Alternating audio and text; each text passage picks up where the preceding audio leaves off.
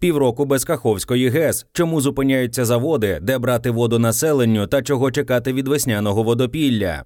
Навколо ймовірного відновлення знищеного водосховища назріває конфлікт екологів з економістами. Українська гідроенергетика з приходом зимових мінусових температур переходить в так званий сплячий режим, дехто його називає мертвим. Вода застигає, утворюється крига, і забезпечити щось на кшталт весняно-літнього проходу води через агрегати ГЕС просто немає можливості. Видача електроенергії від гідриків в об'єднану енергосистему України сильно скорочується, а заразом зменшується й можливість маневрування електроенергії енергією в ОЕУ. Втім, цього року ситуація з маневруванням ще більш загострилася, як і багато інших економічних питань. 6 червня 2023 року російські окупаційні війська підірвали Каховську ГЕС і дамбу по руслу Дніпра, і тим самим знищили найбільше у Європі водосховище, яке утримувало 40% запасів прісної води для населення та економіки України. Професійні гідроенергетики попереджали про всі можливі наслідки такої аварії і зауважували, що основні смертельні жнива Україна почне збирати навесні 2024 року. Втім, перші паростки з'явилися раніше і далі далі буде тільки гірше.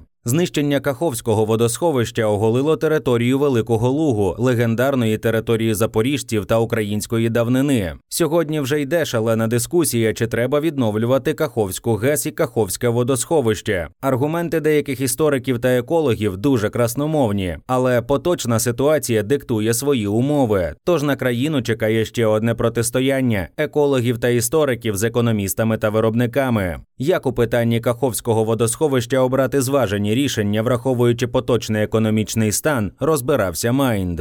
Чому почали зупинятися заводи? Кілька тижнів тому зупинили роботу Нікопольський і Запорізький заводи феросплавів, які напряму зав'язані на воду з Каховського водосховища. У ЗФЗ пояснюють, що переривання постачання електроенергії та води негативно впливає на технічний стан пічних агрегатів при їх дуже високій вартості. Також кожен запуск і розігрів печі супроводжується значними капіталовкладеннями та виробництвом некондиційних феросплавів. Ще раніше зупинився Марганецький гірничо-збагачувальний комбінат. Понад півтора року він тримався під обстрілами з іншого берега Дніпра, але всьому є межа. Ці заводи давали роботу тисячам людей і науковців. Окрім цього, підприємства феросплавного циклу дуже потрібні вітчизняній економіці. Феросплави додаються у сталь, щоб поліпшити її якість. У 2023 році Україна змогла підняти виплавку сталі до 5 мільйонів тонн, при тому, що у 2022 вдалося зробити лише 3,6 тонн. Це сльози у порівнянні з передвоєнними показниками, коли йшло йшлося про 20-22 мільйони тонн на рік, і Україна входила в десятку найбільших виробників сталі. Так, це підприємства, контрольовані компаніями Ігоря Коломойського та його партнерами. Але рішення про зупинення виробництв ухвалюють оперативні менеджери, бо відповідальність за технологічні катастрофи нестимуть саме вони, а не пан Коломойський. Далі ситуація може ще більш погіршуватися. У криворіжжі виробництво можуть припинити й інші ГЗК та металургійні підприємства через брак прісної прісної води, до 40% якої промисловість України споживала з водосховищ, вона може взагалі зупинитися, і це може відбутися навіть без шалених обстрілів з боку русні.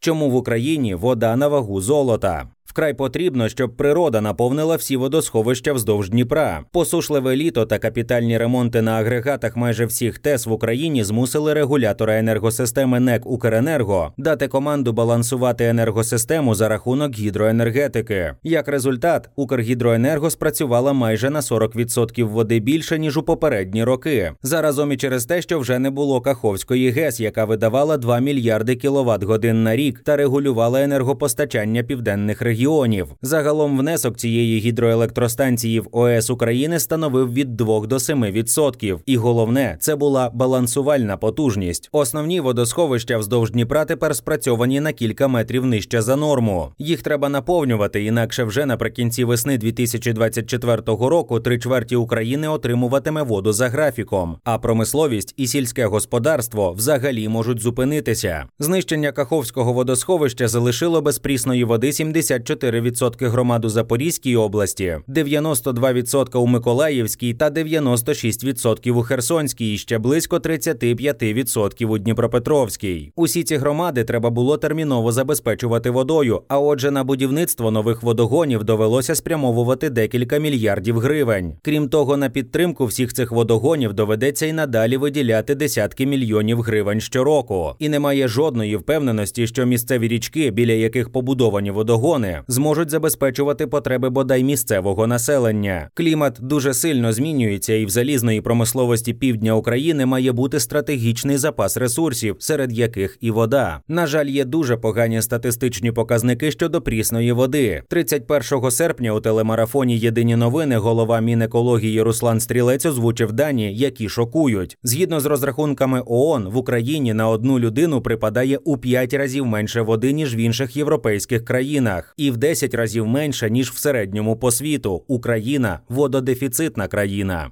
Де знайти воду? Можливо, у середині 20-го сторіччя деякі промислові рішення були занадто радикальними, але вони себе виправдали в довгостроковій перспективі. Та ж Каховська ГЕС і водосховище утримували сільськогосподарську та залізорудну промисловість на півдні України. Такі дії мається на увазі будівництво Каховської ГЕС, мали за мету забезпечення річного регулювання стоку Дніпра для зрошення та водопостачання засушливих районів півдня України, навігації від Херсона до Запоріжжя, живлення електроенергією. Зазнач визначають впад Укргідроенерго. Як наголошують у відомстві, знищення Каховської ГЕС і зниження рівня Каховського водосховища до мінімально можливого на сьогодні спричинило проблему забезпечення питною і технічною водою населення і промисловості міст Кривий Ріг, Нікополь, Марганець. Без питної та зрошувальної води залишилися жителі Херсонської, Миколаївської, Запорізької та Дніпропетровської областей. Обміління Каховського водосховища призвело до екологічної катастрофи, нищівні наслідки якої будуть відчутні відчутні й для наступних поколінь. Якщо говорити про інфраструктуру, ми втратили міст з автомобільною дорогою та залізничним сполученням, газопроводом та іншими комунікаціями, що з'єднували правий і лівий берег, та глибоководний шлях від Чорного моря до Запоріжжя, який годував та був артерією для проходження суден з усього світу. Втрат зазнало й сільське господарство, але на мою думку, надзвичайними будуть наслідки для аграріїв навесні наступного року, і ми відчуємо значний вплив на врожайність у постраждалих регіонах регіонах, каже Ігор Сирота, генеральний директор ПАД Укргідроенерго. Чи варто щось відтворювати? Перед Україною стоїть ще одне випробування весняне водопілля. Буде воно сильним чи ні, це вже рішення природи, але воно буде. Нам дуже потрібна вода, враховуючи, що треба наповнити всі водойми, але матимемо й незнані досі явища на територіях сохлого каховського водосховища. Будь-який спуск води змиє увесь ґрунт, що залишився після сходу води влітку. Нині екологи повідомляють, що на осушених землях ростуть купи рослин. Дехто розповідає про дерева, які виросли виросли на 2-4 метри заввишки за 5 місяців після осушення. Це верболоз. Усі мешканці півдня знають цю культуру. Називати її деревом вкрай безвідповідально, бо цих паростків десятки, а то й сотні. Виживуть із них одиниці і може колись стануть красивою вербою. Втім, життя прозаїчніше немає жодного підтвердження того, що ці рослини залишаться на місці, бо ніхто точно не знає, яким шляхом піде весняний паводок. Спинити цю воду не буде можливості. Це підтверджують і спеціалісти спеціалісти. На Каховському гідровузлі було зроблено велику водоскидну греблю, пропускна здатність якої жодного разу не була використана навіть наполовину. Максимальна витрата, яку тут зафіксували 1958 року, становила 9740 кубічних метрів за секунду. Крім того, у проєкті Каховської ГЕС було зроблено істотну помилку. Встановлення на ній шести гідроагрегатів, здатних пропускати лише 2600 кубічних метрів на секунду. Водночас пропускна здатність вузла, розташованого вище за течією Дніпрогесу майже вдвічі більша 4950 кубічних метрів на секунду, розповідає Віктор Вишневський, доктор географічних наук, професор. Простіше кажучи, якщо велика вода піде по Дніпру, то в низині Херсонської та Миколаївської областей її ніщо не спинить, тож вона змиє все, що трапиться їй на шляху: і верболоз, і очерет, і всі історичні пам'ятки. А що буде далі із цими територіями, взагалі не зрозуміло. Принаймні уряд України перестрахував підписався. Кабмін ініціює заборону обігу земель знищеного РФ Каховського водосховища. Він, зокрема, передбачає встановлення заборони на формування, передачу у власність та користування, зміну цільового призначення земельних ділянок на землях, які займало Каховське водосховище протягом 15 років. Повідомляв раніше представник уряду у Верховній Раді Тарас Мельничук. Проблеми з водою по всьому світу поглиблюються з року в рік дедалі сильніше, тому формування водного балансу країни один із найперспективніших напрямів повоєнної відбудови. Але для цього нам потрібні кваліфіковані спеціалісти, брак яких лише наростає. Так, за підсумками вступної кампанії 2023 року на спеціальність гідротехнічні споруди по всім українським ВНЗ